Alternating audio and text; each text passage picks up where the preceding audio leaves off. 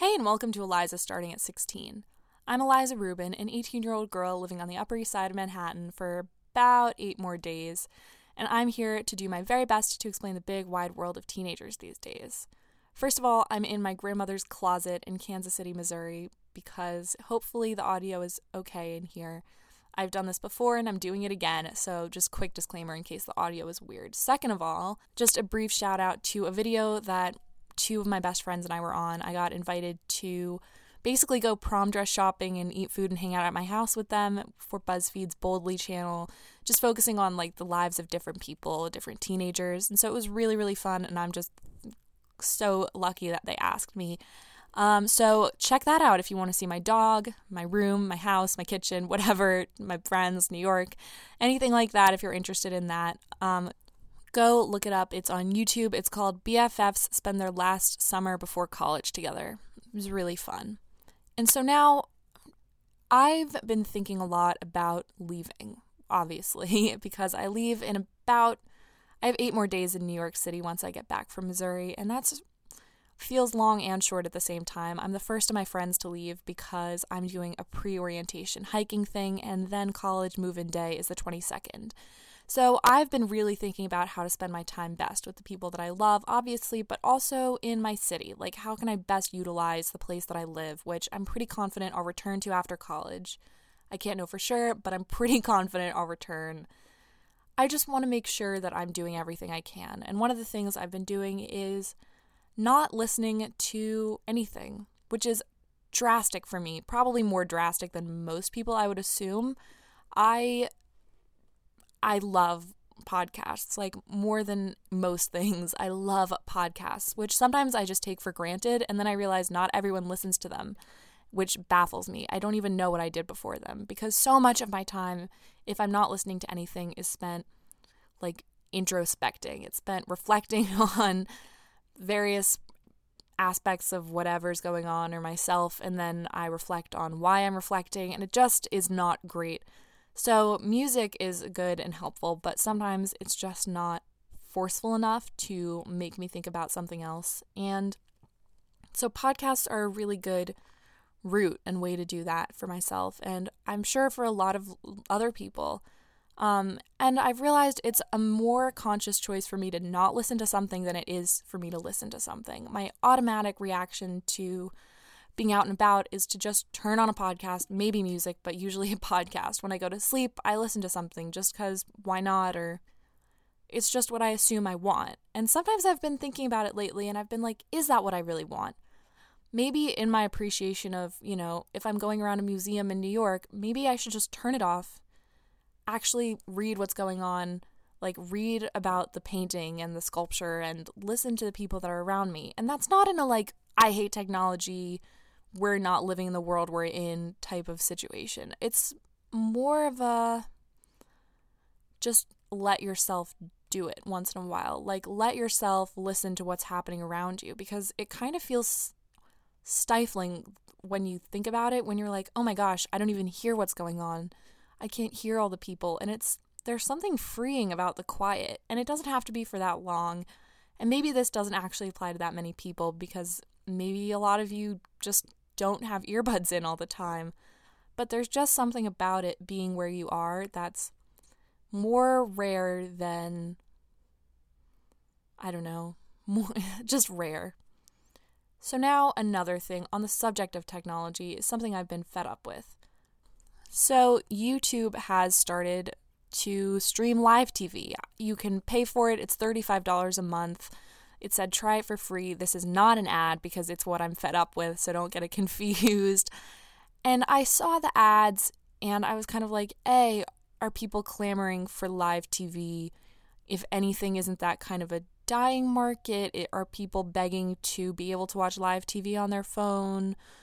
Aren't they more likely to want to watch, you know, like Prestige or not live TV on their phone, which we kind of already have access to because things like Netflix and Hulu have apps. So that was kind of confusing to me in the first place that you would pay extra to be able to watch live TV on your phone. But maybe you're into sports, maybe you want to watch TV live, fine, I get it.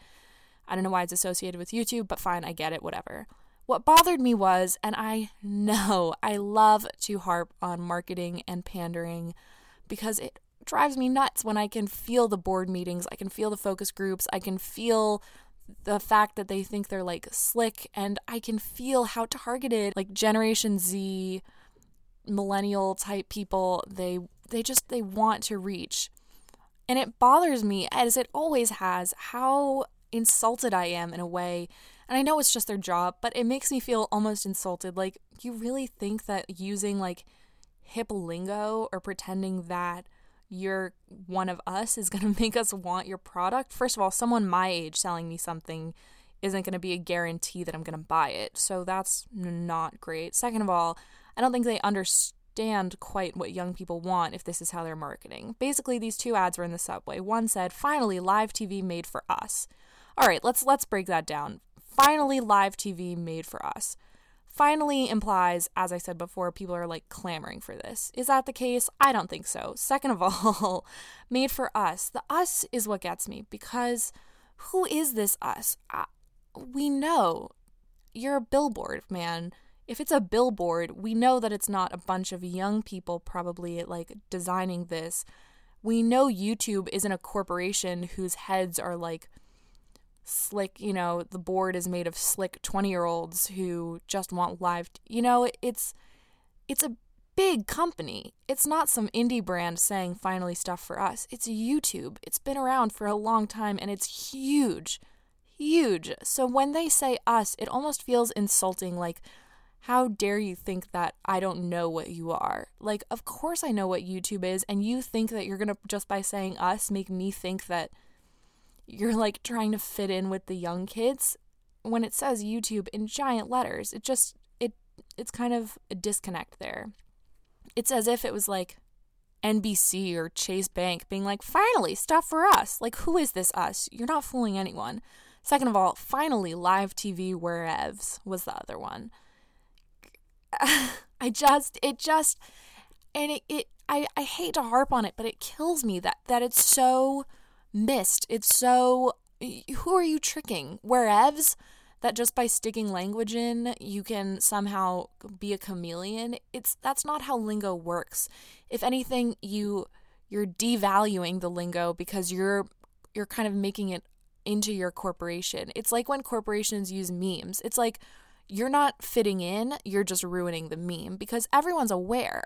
It seems like companies don't realize how unslick they are, you're not you're sticking out like a sore thumb and you're making it so that people don't want to use whatever you're marketing and they don't want to use whatever lingo you're using. I don't plan on using I don't use the word wherevs anyway, but if I did, I would probably feel like, well, that's goodbye to that word because now corporations are taking it and it feels kind of weird.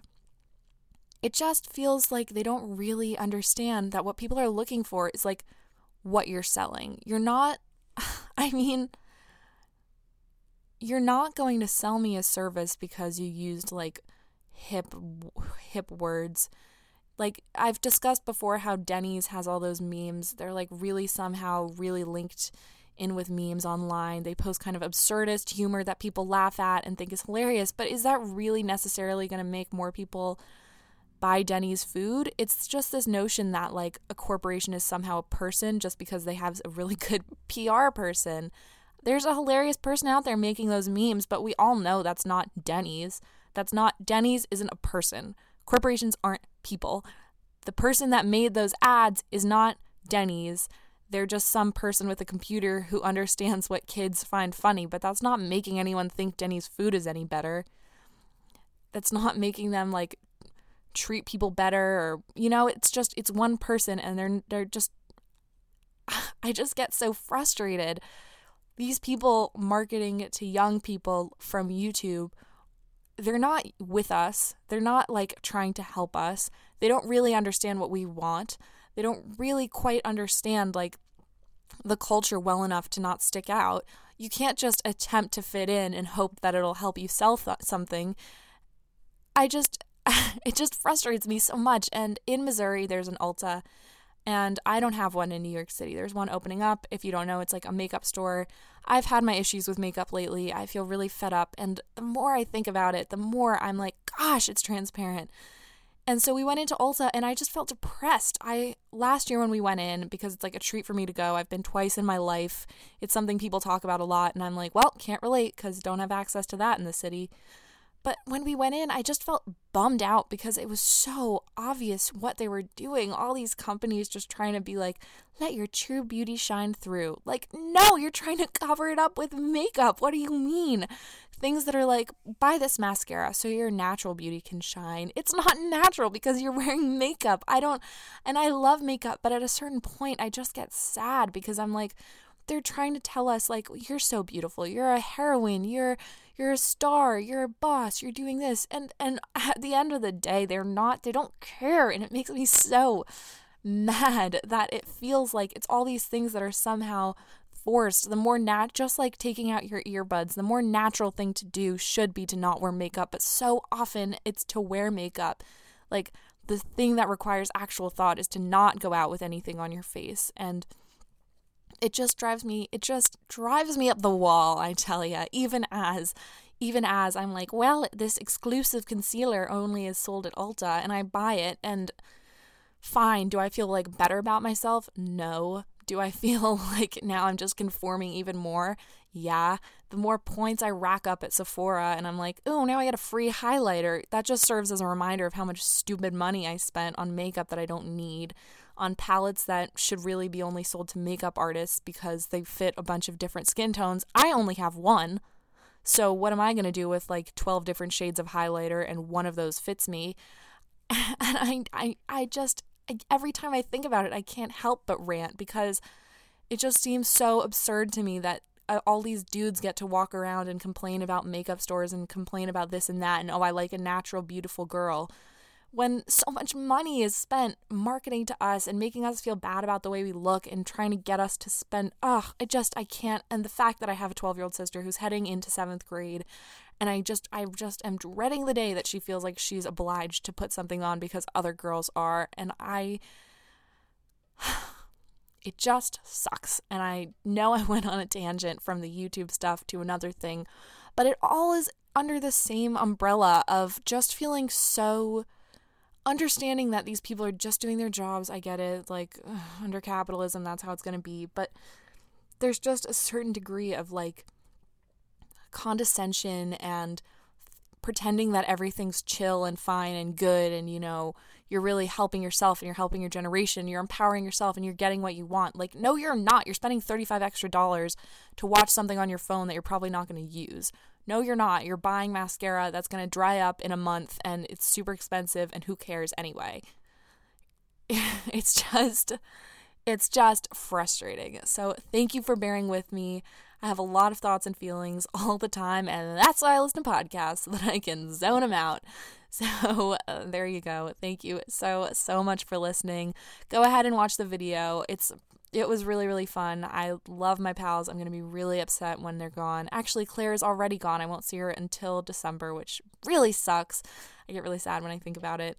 And and that's about it for this week. Thank you so much for listening. You can email me at elizastarting at gmail.com. I was kind of lax about that before, but now that like my life is well, I say it's together now. It's actually going to be less together soon because I'm moving on over to college, but I will get it together. And you can follow me at Eliza Starting on Instagram. I'm trying my best to keep up with that. There's a really cute picture of my little sister if you want to go see it. So thank you so much. Come back in a week because who knows what we'll be into by then.